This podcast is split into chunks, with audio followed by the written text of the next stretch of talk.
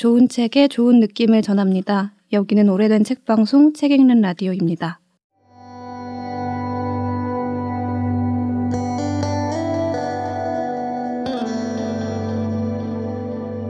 네, 안녕하세요.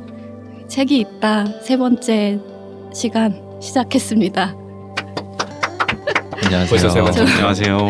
저는 김민효고요. 다들 이제 새로운 책을 시작하는 시간이니까 인사해 주시죠. 네, 안녕하세요. 저는 가소로고요. 네, 안녕하세요. 하밀입니다. 안녕하세요 아키입니다. 아끼를 아끼라고요? 아키 저희, 저희- 저희가 아끼고 있죠. 자, 우리가 아끼는 아키님까지 네. 네, 오늘, 오늘도 어, 네분 이렇게 모였고요. 이제 새로운 새로운 오래된 새 책으로 음. 시작하는 시간인데 그동안 저희가 그 물 건너온 외국 소설을 음. 주로 음. 했어요. 음. 그래서 음.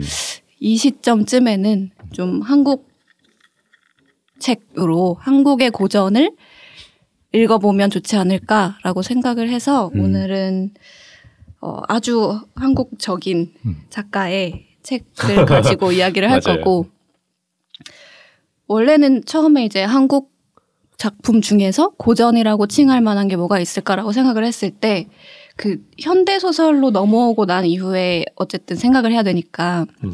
그 이후의 소설들이 사실은 고전이라는 생각을 잘 안 해봤던 것 같아요. 음. 보통은 그쵸, 그쵸. 세계문학 점집 시리즈 같은 게 고전이라는 이미지로 남아 있고 또 그때 한국 작품들이 굉장히 시대적인 특수성을 많이 가지고 있어서 그거를 정말 보편적인 고전이라고 읽기가 좀 어려웠던 것 같고 음.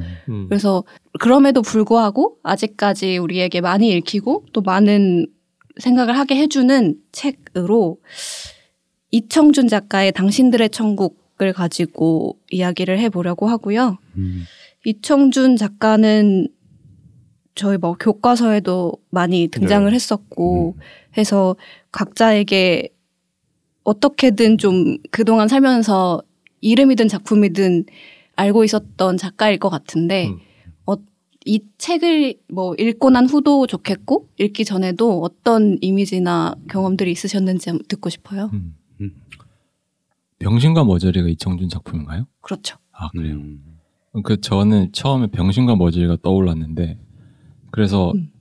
이제 느낌이 어떤 느낌이냐면 병신과 머저리도 그렇고 당신들의 천국도 그렇고 어떤 애잔함을 되게 깔고 있는 제목처럼 들렸거든요. 음, 그래서 되게 아픔을 그리는 작가일 것 같다. 음, 이렇게 어렴풋이 생각만 가지고 있었고 두 번째는 이제 아까 얘기하신 것 중에 되게 공감하는 부분이 한국 작품 이번에 저희 처음 하는 거잖아요. 근데 저는 한국 작품의 한국적 특수성이 엄청 세다고 항상 생각을 해왔었거든요. 음, 음. 그래서 음. 되게 애정을 가지고 사실 읽어본 게 손꼽힐 정도로 적었어요. 음, 음. 맨날 외제 소설만 읽고 그, 그렇게 말하니까 되게 세속적인 느낌이 아, 그죠, 그죠. 외제, 외제. 떼탄. 그래서 이번에 근데 읽어보면서는 좀 생각이 많이 바뀌었고요. 음. 그러니까 실제로 마음 먹고 한국 작가 작품을 좀 열심히 읽어본 게 엄청나게 오랜만인 거의 처음인 것 같기도 음. 하고 음. 해서 굉장히 새로웠습니다. 저는. 음. 이게 한국적 특수성이라는 게 그것 도 사실이지만 우리가 한국 독자라서 한국 작품을 오히려 그렇게 읽게 되는 것도 되게 큰 것 같더라고요. 음. 음. 맞아요. 저도 그 한국적 특수성 이런 것도 있고 저는 이 시대 작품을 잘 못 보긴 해요.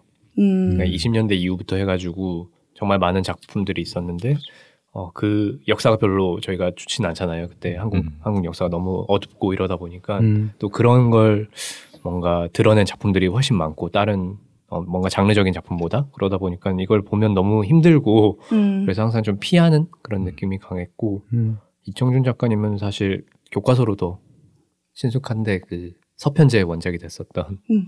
그 선악동 나그네 음. 였나요? 아니면 학이었나요? 정확히 제목이 지금 기억이 안 나는데 그 서편제의 원작이 됐던 그런 단편 소설이 한 편 있었어요. 그래서 그게 교과서에서 배웠던 기억이 있고, 근데 그거는 의외로 그런 한국적인 배경 이런 것보다는 뭔가 좀 더 전통적인 느낌이 음. 나는 작품이었고, 어 그래서 좀 보기는 편했던 것 같아요. 근데 음. 당신들의 천국은 어 뭔가 그런 모든 것들을 좀 뛰어넘어서 음. 너무 생각지도 못했던 음. 그런 그런 느낌이 드는 그죠. 작품이어서 좀더 이제 자세히 이야기를 해드리겠지만 어, 정말 기존에 저희가 알고 있었던 한국적 특수성이나 이런 걸 다 그냥 다 무시하고 네, 저 테러 당한 것 같아요. 테러. 네, 좋은 의미의 과장해서 말하면. 네, 맞아요 아, 그런 그러니까 작품이었죠. 작가에게. 음, 네, 작가에게. 그렇죠. 다들 이걸 음. 읽고 상당한 피로감을 토로하시더라고요. 근데 실제로 진짜 엄청나게 밀도가 있어서 그럴 수밖에 맞아요. 없는 것 네. 같기도 하고요. 저도 사실 고등학교 때 처음 이청준 작가를 접했을 때는 앞에도 말씀하셨듯이 좀 전통적인 이야기, 그 한국적인 거라고 했을 때 그 시대적 배경도 좀 옛날이고 음. 눈길, 눈길이라는 소설을 교과서에서 봤던 기억이 나고요. 그리고 서편제도 마찬가지고 그런 느낌 가지고 있다가 저는 나중에 이제 그 한국의 좀 옛날 영화들을 볼 때 이청준 원작인 게 되게 많았는데 음. 밀양도 있죠, 밀양 벌레 이야기 같은 것도 있고 또 다른 뭐 김기영 감독님의 영화 어, 이어도라는 것의 또 원작도 있었고 근데 그 영화들은 되게 다 날 서 있는 이야기들이었는데 그게 약간 좀 전에 하밀님이 얘기하신 좀 낯선 느낌 음. 그리고 되게 날 서 있다는 생각이 많이 들었어요. 그게 당신들의 천국에서도 같은 느낌이었고 현대 문제를 되게 날선 묘사로 이렇게 하시는 분 이 아닌가 싶어졌어요. 저도 그 눈길 얘기하셨는데 저도 고등학교 때 눈길이라는 작품을 교과서에서 배웠는데 그 관련해서 기억이 저희 학교에 외국에서 오래 공부하다가 돌아와서 공부를 시작한 친구가 있었는데 그 친구가 뭐 영어가 더 익숙한 사람이니까 국어 시간을 항상 뭐 별로 어렵 어렵게 생각하고 그냥 잘안 듣지 않았던 거예요. 음. 그러다가 시험을 보게 되, 뭐 중간고사를 볼 때 눈길의 일부가 지- 작품의 지문으로 나왔는데 음. 그거를 읽으면서 눈물을 흘렸다라는 오. 얘기가 되게 생각이 나면서 음. 그러니까 그냥 진짜 모르는 사람의 눈으로 읽으면 엄청나게 그저 감동할 수 있는 소설이기도 하구나 음. 음. 라는 생각도 들기도 네. 했었습니다. 네. 그래서 이렇게 이청준 작가에 대한 다들 기억을 가지고 계신데 조금 작가 소개를 드리면 1939년에 전라남도 장흥에서 출생하셨고요. 음. 음, 1965년에 첫 소설 퇴원을 발표하면서 데뷔를 하셨고 그 이후 월간 사상계나 아세아 같은 것을 편집하시기도 했고 너무 유명한 작품을 많이 남기셨죠. 뭐 병신과 모자리, 음. 매잡이, 소문의 벽, 시간의 문, 자유의 문 같은 거 그리고 동화도 쓰셨다고 해요. 그래서 음. 판소리 같은 걸 동화로 바꿔서 발표하면서 많이 상을 받으시기도 했고요. 음. 그래서 현대 소설사에서 가장 지성적인 작가 뭐 이렇게 불린다고도 하고 음. 그리고 이 뭐 아픔 혹은 그런 날 서 있는 묘사 같은 것이 다 본인의 과거사와도 어느 정도 연결이 되어 있는 것 같은데 음. 아주 어렸을 때 그 이분 오남 삼녀 네. 중에 한 분이셨는데 아주 어렸을 때 세 살 막내가 홍역으로 죽, 죽었고 어. 그로부터 반년 뒤에 맏형이 또 폐결핵으로 세상을 떠났고 어. 그로부터 또 2년 뒤에는 그, 그 죽음의 충격을 받은 아버지가 또 타계를 하셨고 이렇게 잇따른 가족의 죽음을 겪으면서 굉장한 상처를 받고 자라기도 하셨고 또 어린 시절에는 한국 전쟁을 겪었겠고 당연히 그리고 대학생이 되고 나서는 4.19, 5.16 같은 그 현대사들을 몸으로 직접 체험을 하면서 그때 느낀 것들을 또 작품에 녹여내기도 하셨죠. 네. 네. 그래서 오늘 첫 시간이니까 이 당신들의 천국이라는 책에 대해서 좀 소개를 해드리면 이 당신들의 천국은 이 구조나 뭐 제목이나 그 정도는 다들 익숙하게 알고 있을 것 같은데 실제로 이 글자 글자의 면면을 다 읽어보기는 생각보다 어려운 일이기도 했어요. 음. 그래서 제목에서 얘기하는 대로 당신들의 천국이라는 제목이 함축하고 있는 바처럼 천국을 건설하는 그런 이야기인데 기본적으로는 그 소록도 라는 그 한센병 환자들을 격리해서 치료하던 소록도라는 시설에 어, 조베컨이라는 원장이 새로 부임을 하면서 소설이 시작을 합니다. 네. 그래서 그 원장은 굉장한 의욕을 가지고 이 음. 섬에 와서 이 섬을 일으키겠다. 근데 그 방식이 여기 있는 섬 주민들의 손으로 당신들이 자립할 수 있는 그 환경을 만들어 주겠다 라고 음. 하면서 이제 의욕적으로 들어오는데 네.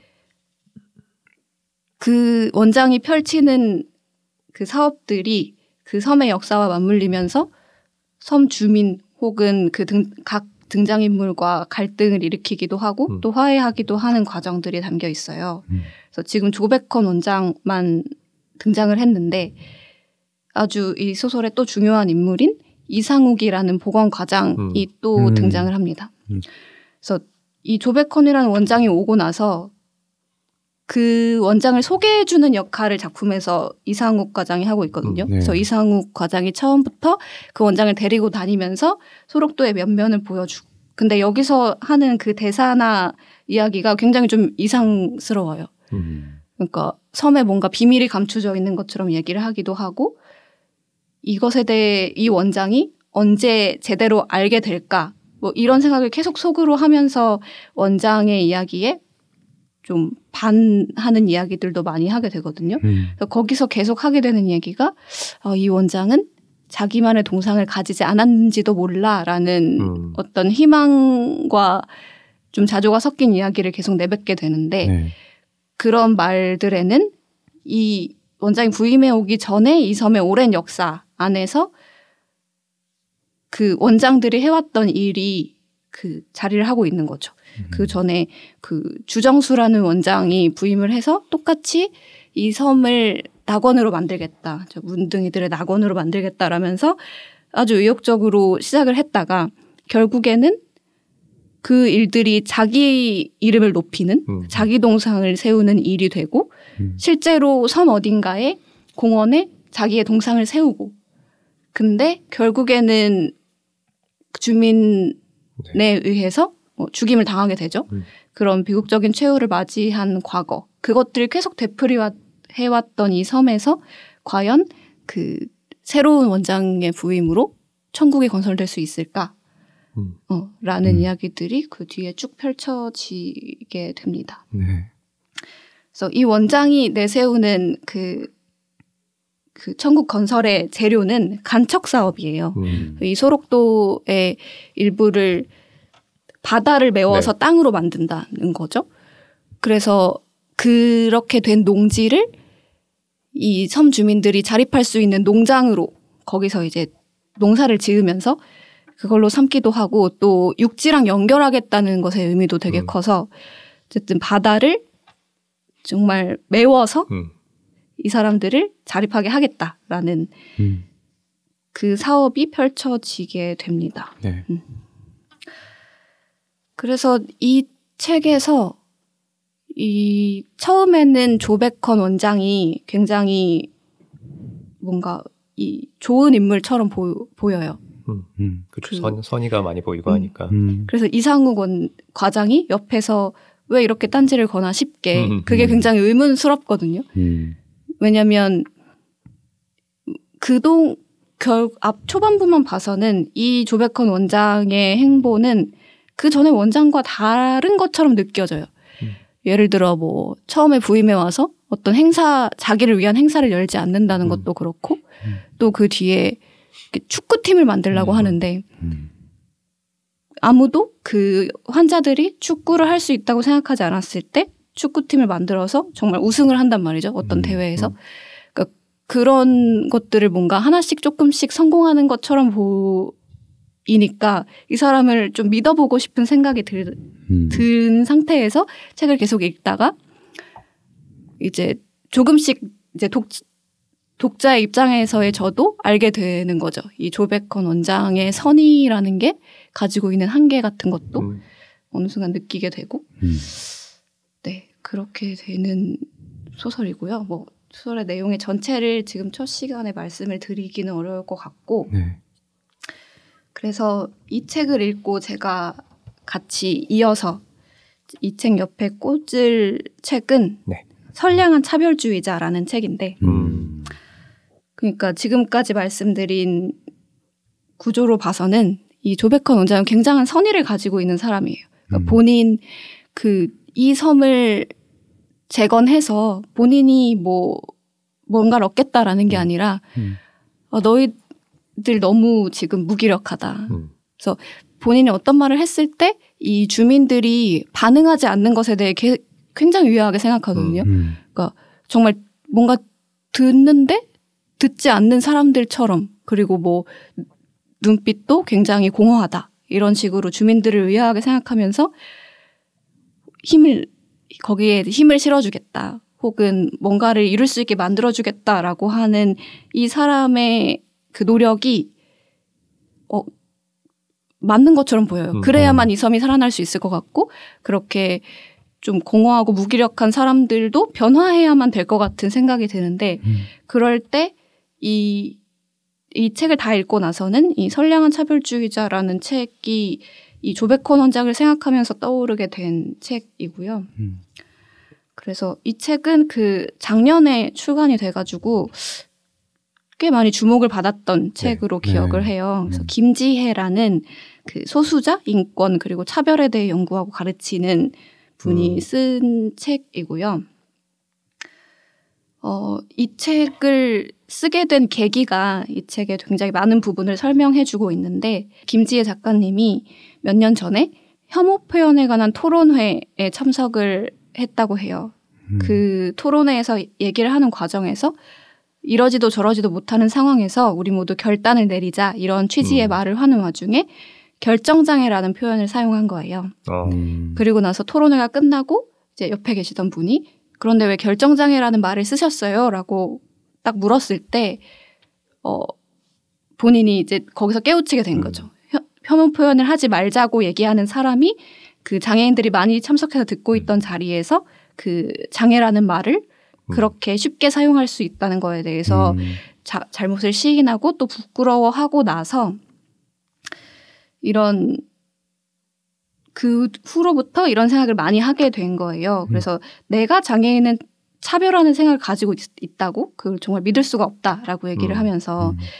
본인은 사회복지학과 법학을 전공했고 인권을 공부했고 가족 중에 장애인이 있어서 상황을 많이 공감할 수 있다고 생각하는 내가 차별하는 생각을 가지고 있다는 게 너무 놀라웠는데 음. 그 다음 순간에는 그 경험을 통해서 본인이 당하는 차별을 그 가까이에 있는 사람들은 전혀 눈치채지 못했던 경험들이 떠오르는 거예요. 그러니까 음. 본인도 차별을 당했던 경험과 그걸 그 차별을 가하는 사람이 전혀 몰랐던 경험을 다 하고 있었던 거죠. 음. 그래서 생각해 보면 차별이 차별을 당하는 사람은 있는데 차별을 한다는 사람은 잘 보이지 않는 당하는 사람은 있는데 하는 사람은 없는 그 인식을 하지 못하는 현상을 좀 따라가 보기로 하고 네. 그래서 각종 혐오 표현을 수집해서 하나하나 훑어보면서 음. 그 다른 사람을 차별하지 않는다는 생각이 착각이고 신화일 뿐이었다는 것을 느끼게 되고 그런 이야기들을 이 책에 음. 음. 담았습니다. 음. 그러니까 뭐 예를 들면 한국에 살고 있는 이주민한테 한국인 다 되었다. 음. 뭐 이런 말 되게 많이 되게 쓰잖아요. 쉽게 하는 음. 그러네요. 그리고 어떤 장애인을 향해서 희망을 가지세요. 음. 이런 말도 음. 아무런 좋은 말이라고 생각하고 선의로 이야기를 하지만 그런 말조차 어쨌든 그 장애인의 상태가 원래는 희망이 없는 상태가 기본값이다라는 거를 깔고 가는 말이 되는 거고 이주민도 한국인이 되어야만 한다는 그 지향점을 설정하고 얘기를 하는 거니까 음. 이게 다 어떤 식의 받아들이는 사람에게 차별이 될 수 있다라는 거죠. 그래서 이 책 에 지금 말씀드린 것처럼 그 조베컨 원장이라는 사람이 선의를 가지고 했던 일들이 어떤 식으로 영향을 끼치고 받아들여지는가라는 측면에서 이 책을 읽어봤고 그래서 이 책을 읽다 보면 이 당신들의 천국에 있는 에서 이야기하고 행해지는 일들에 대한 그 조목조목 반박을 할 수 있는 책처럼 보이기도 음. 했어요. 음. 조백헌 원장을 반박할 수 있는 조베크 원장을 비롯한 음. 그 안에 뭐 많은 사람들 음. 상옥 그 이상욱 과장도 사실은 크게 다르지 않다는 생각도 들었거든요.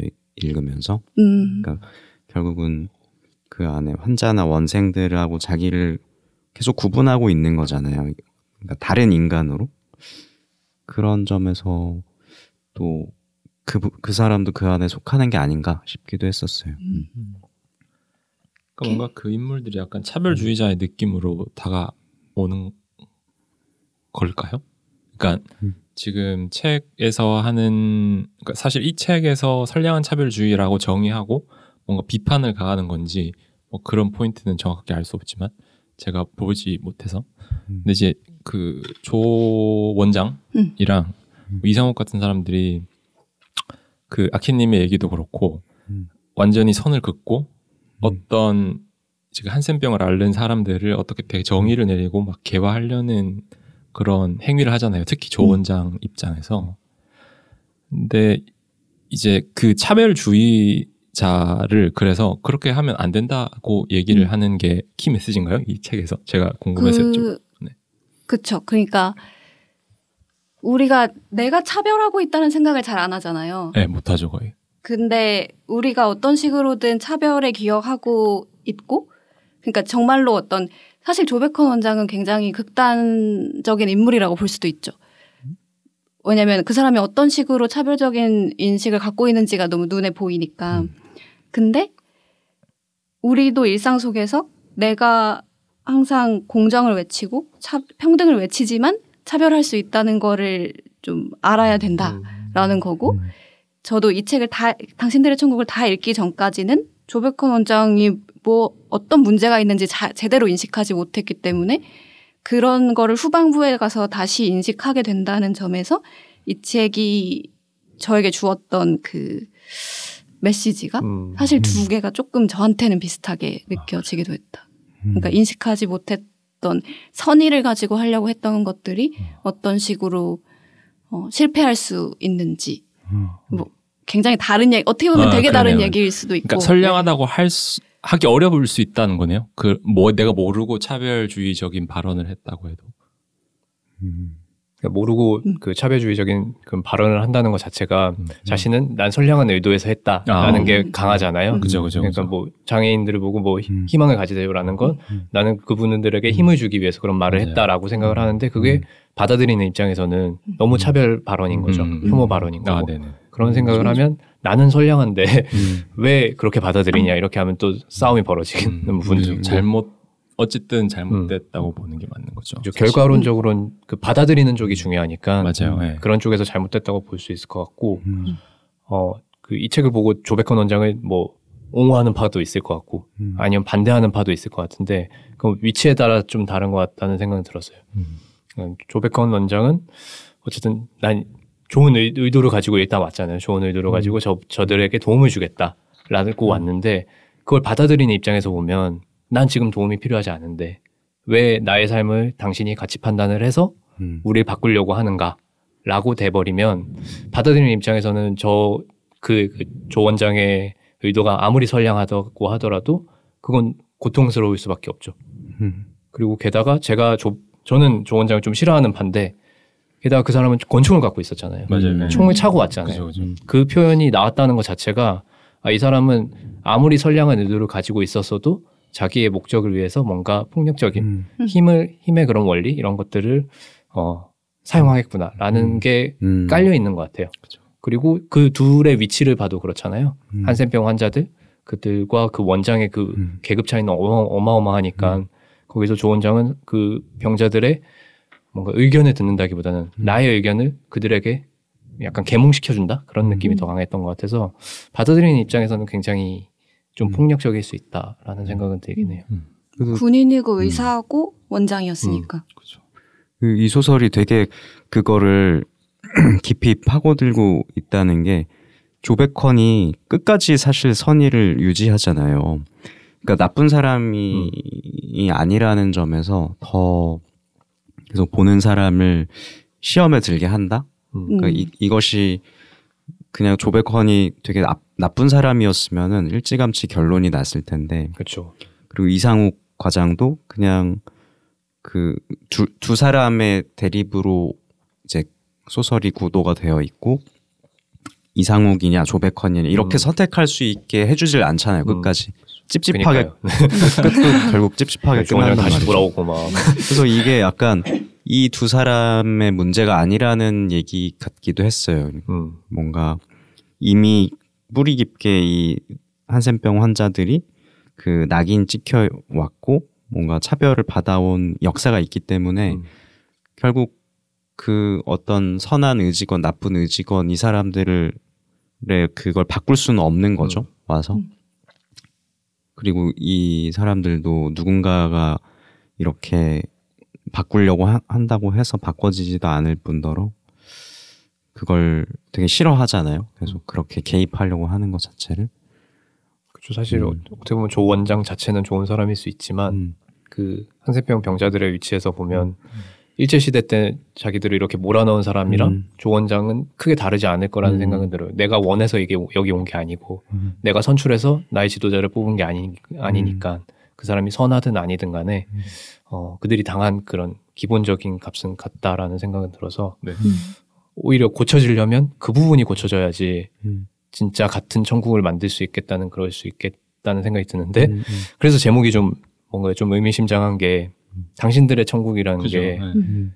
어, 뭔가 좀 교만하다는 생각이 좀 들었어요. 제목을 보고 조 원장 입장에서 내가 당신들의 천국을 한번 만들어 줄게. 음. 당신들은 이런 걸 잘 모르니까 음. 라고 하는 듯한 느낌이 들어서 우리들의 천국이 아니라 음. 왜냐하면 조 원장은 그쪽 파가 아니 그쪽 사람이 아니니까 음. 그건 이상욱도 마찬가지고 음. 그래서 이상욱은 게다가 염세주의자니까 음, 음. 천국을 만들 생각 자체도 안 하고 조 원장은 거기서 약간 좀 이상주의적인 그런 부분들이 있으니까 음. 내가 한번 만들어 줄게 음. 라고 해버리니까 선을 긋는 건 다 똑같다는 음. 생각이 드는 거죠.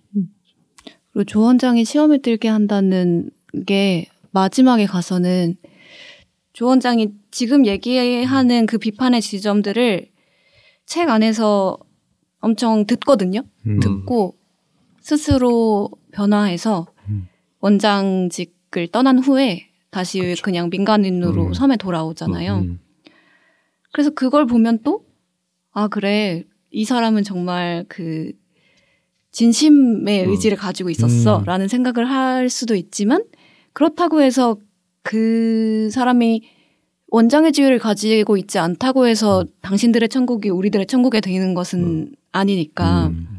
결국에는 그게, 왜냐면 또 다른 원장이 부임해 왔고, 조 원장의 그런 시선으로 봤을 때 이 안에 들어왔다는 걸로 뭔가 문제가 아무것도 해결되지 않는 음. 느낌으로 음.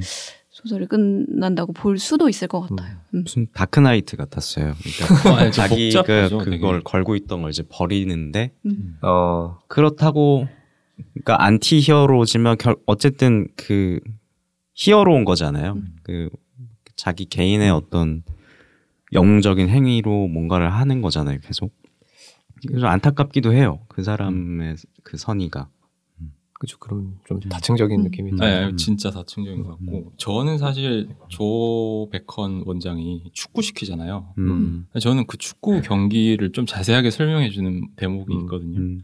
결승전에서 뭐 이길 때 근데 그 게임을 어떻게 설명하냐면 이제 이 환자들의 팀이 막 하면은 이걸 정정당당한 게임이 되는 게 아니라 상대방이 피하잖아요. 음. 음. 음. 저는 그거 보고는 아, 이 사람 은 완전 이상한 사람인가 보다 딱 단정을 하게 됐거든요. 음. 음. 이제 그러고 나서 조금씩 조금씩 다시 바뀌어 갔던 것 같아요. 그래서 이 사람을 어떻게 단정하기도 되게 힘든 것 같고 음. 지금 이제 와서 보니까 끝까지 읽고 나서 보니까 이제 뭐 축구 게임을 그렇게 하는데도 그거 이겼다는 거에 대해서 굉장히 고무돼서 돌아오잖아요. 음. 근데 저는 그게 진짜 이긴 게 아닌 것 같거든요. 그냥 음. 되게 잔인한 짓을 한 것 같아요. 그 음. 사람들한테 어떻게 보면. 음. 그리고 그 대공사를 하는 것도 이제 뭔가 정권을 잡은 사람이 큰 공사 끌어들이는 게 긍정적으로 보이지 않는 배경도 음. 있고 하다 보니까 그렇게 했는데 이제 나중에는 진짜 직분 같은 걸 내려놓고 오는 음. 거에서 그게 실효가 있던 없던 그 뭐 동기라던가 이런 거에 있어서는 오히려 또 좋은 사람처럼 보이기도 하고 음. 저는 그 그리고 그 사람이 생각이 계속 나더라고요. 그 박정희가 음. 계속 생각이 나는 게 그 그렇게 생각하면 이 소설 되게 용감한 소설이었겠다 싶은 게 그쵸, 그 시대에. 74년, 아, 맞아요. 75년 그때 연재가 됐다고 하는데 한창 그 유신이 뜨거웠을 때인데 보는 사람도 다 박정희를 생각하면서 봤을 것 같아요. 음. 그러니까 이 사람이 선량한 사람이냐 아니냐 그런 걸 계속 막 판단을 하게 되는 상황이었을 것 같고 어쨌든 본인이 선한 의지를 가졌다고 해도 총을 차고 그 음. 너무 박정희를 형상화한 모습 같잖아요 조백헌 대령이 그걸 어떻게 판단을 해야 되냐라는 것들을 계속 던지는 소설이 아니었을까 싶기도 해요 그 당시에 음. 음. 이 선량한 차별주의자에서도 이, 우리가 이- 이것도 자주 쓰는 얘기인데 호의가 계속되면 권리인 줄 안다라는 말을 음. 우리가 쓰잖아요. 음.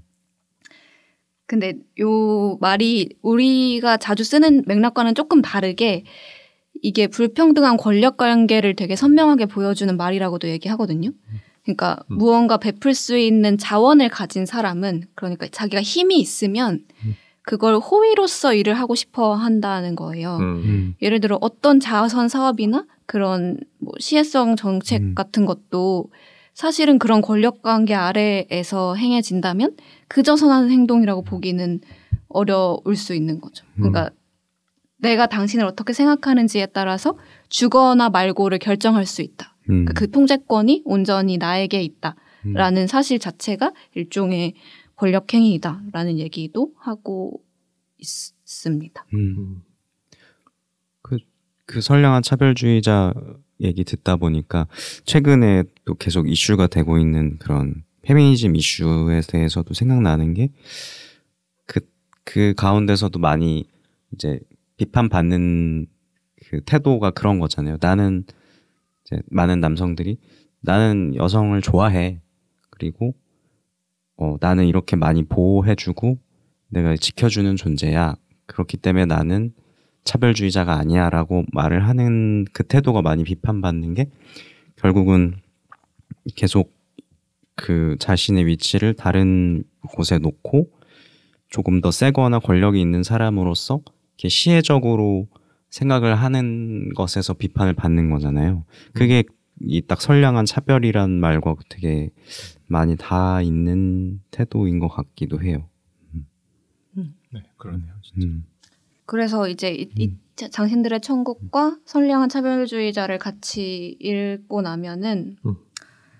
뭐 어차피 계속 반성을 하게 되는데 그렇죠. 그러니까 저는 당신들의 천국을 읽으면서 어 이 뭐 이 소설이 어떤 특정한 인물에게 막 감정적으로 몰입해서 읽는 소설은 아니지만 음. 그래도 어떤 사람의 생각을 따라가야 한다고 했을 때 너무 당연하게 이상욱이었거든요. 음. 음. 음, 그 이게 이상욱은 약간 관 관찰자의 입장이기도 하고 혹은 진짜 하나의 큰 대립축을 이렇게 설정하고 있는 사람이기도 한데 어쨌든 이 사람은 완전히 무언가에 완전히 이렇게 뭐 홀리거나 혹은 배척하는 쪽이 아니라 되게 어떤 상황을 판단하는 사람 같아 이런 음. 느낌을 처음에 받고서 이상욱을 계속 따라갔던 것 같아요. 음. 그리고 나서 마지막에 이상욱이 어떤 편지를 쓰면서 끝나잖아요. 음. 편지 내용이 소개되면서 거의 소설이 마무리되는데 음. 그 소설을 읽으면서도 그 이, 이상욱의 편지를 들으면서 아, 이 앞에 행동들이 어떤 거였구나를 그 생각을 통해서 판단하게 됐고 그 사람이 토로하는 한계에 대해서도 그걸 가지고 얘기를 했었는데 음. 이 선량한 차별주의자를 읽으면서 뭔가 어, 왜 당연히 이상욱이라고 생각했지? 음. 라는 음. 생각을 또 하게 되더라고요. 그래서 음. 당연 그 이 소설 당신들의 천국의 배경이랑 이야기 안에서 한 번도 내가 뭐 환자 입장도 돼보고 원장의 입장도 돼보고 뭐 그 장로의 입장이 돼볼 수도 있는데 이 이상욱처럼 뭔가를 그 밖에서 판단하려는 입장으로 그러면서 내가 어떤 객관적인 음. 사람이야라는 그런 인식을 가지고 있고 내가 이 사람들의 차별에 직접적으로 가해하지 않았어라는 생각을 하게 되는 그런 위치를 계속 음. 점하고 싶어 했다라는 생각이 음. 들어서 조금 소름이었고요. 그래서 그 약간 찝찝한 것 같아요 마지막 까지도. 그렇죠. 이상욱을 음. 따라가다 보면 어. 마지막은 찝찝해질 수밖에 어, 없죠. 네. 조 원장도 마찬가지고 음, 누굴 따라가도 찝찝해지긴 하죠. 사실. 음. 생각할 것도 너무 많아지고. 음. 그래서 여기서 이 소설에서 이상욱이 사- 이게 사실은 실화 소설인데 음. 음. 어, 실제로 그 소록도에서 그 소록도를 개발하고자 음. 했던 일을 어떤 기자가 르포로 취재를 한 내용을 음. 작, 이청준 작가가 보고 나서 쓰기 시작한 소설이고 어. 상당수 진짜 뭐 그 실제 원장에 대한 실제 인물도 있고 간척 사업을 하려고 했던 것도 네. 모두 다 사실이라고 해요. 음. 근데 거기서 이제 실화에 등장하지 않는 인물이 바로 이상욱 과장인 아. 거고 결국에는 그래서 이상욱을 작가의 목소리로 이 작품 안에 들어가 있는 인물이다라고도 음. 얘기를 하기도 하더라고요. 음. 음. 그래서 이 책을 보면서 그 제가 사실은 이 책을 읽을 때 요 선량한 차별주의자의 관점과 프레임 안에서만 좀 읽은 것 같다는 생각도 들어서 음. 그 다른 다양한 관점들을 어느 때보다 좀 들어보고 싶기도 하고요. 그 저는 왜 불편, 그러니까 깔끔한 결말이 난다고 하기도 조금 어려운 것 같고, 음. 저는 이제 읽는 내내 좀 마음이 불편했던 게 왜 그랬냐면, 그 누군가는 그 배반자가 돼야 하는 구도인 거예요 이게. 음. 근데 저는 이거를 이제 비단 비단이라는 단어 오랜만에 쓰네요. 그 이거를 소설에서 이 소설에서만 지금 불편했던 게 아니라 저는 그런 구도가 항상 되게 불편하거든요. 음. 뭐 예를 들어 제가 일제 시대에 뭐를 잘 보지 않게 되는 것도 그런 것 같아요. 누군가는 배반자가 되는데 그 배반자는 인간만도 못한 어떤 존재가 되는 거지. 그냥 아웃인 거예요. 그 사람은. 근데 여기에서 보면은 그 황노인, 뭐 음. 장로를 중심으로 한 그 그룹이랑 그 병을 앓는 환자들의 네. 그룹이랑 이 조원장이랑의 구도는 뭐 특히나 이제 방파제를 이제 딱그 바위를 넣어가지고 바다 위에 방파제를 올리는 그런 식을 이잖아요. 방파제라기보다 그 어, 경지를 만들기 음. 위한 간척 사업인데 그 과정에서 이제 계속 줄다리기 하는데 누가 먼저 배반하냐 이런 게임인 거고 근데 그게 음. 역사적으로도 계속 그 프레임으로 계속 보고 있고 저는 그 프레임이 너무 불편한 거지 사실 음. 이게 왜 배반을 놓고 그렇게 싸워야 되나 물론 이제 심리적인 기제 같은 건 다 잘 설명이 되죠 누가 어떻게 보면은 먼저 비도덕적 인간으로 타락하냐의 게임 같은 거인 음. 거예요. 근데 이제 그게 소설의 핵심이라는 게 되게 전좀 불편하달까? 이게 너무 좀 비정하다고 해야 되나? 음. 그래서 결론이 어찌 나든 음. 굉장히 깔끔한 맛을 내가 느낄 수는 없겠구나 이런 생각이라서 어 읽는 내내 그런 갈등 저도 했던 것 같아요. 그리고 저는 읽어볼 때 그 프레임으로 저 자신도 보게 되거든요, 당연히. 음. 그래서 나한테 이런 면이 있으면 나도 배반자인가 이런 생각하게 음. 되니까 음. 좀더 불편해지는 거고. 근데 그렇지만 이런 면이 또 현실 속에 있으니까 음. 보는 게 나쁘지는 않았던 것 같아요. 음. 이런 프레임 사실 많잖아요, 사실 저희 음. 사회를 음. 바라보는 시선 중에는 그랬던 것 같습니다. 음. 이 청준 작가가 그런 걸 되게 집요하게 파고드는 사람이구나라는 걸 저도 느낀 것 같아요. 아, 그래서 진짜 말씀하셨듯이 보는 사람이 좀 불편하고 피곤하게 되는 게 그 어떤 윤리의 문제를 엄- 되게 집요하게 음. 파고드니까 그렇죠. 그 벌레 이야기 같은 작품도 그렇고 어떤 윤리의 문제에 엄청 천착하는 사람이구나 싶었어요. 음.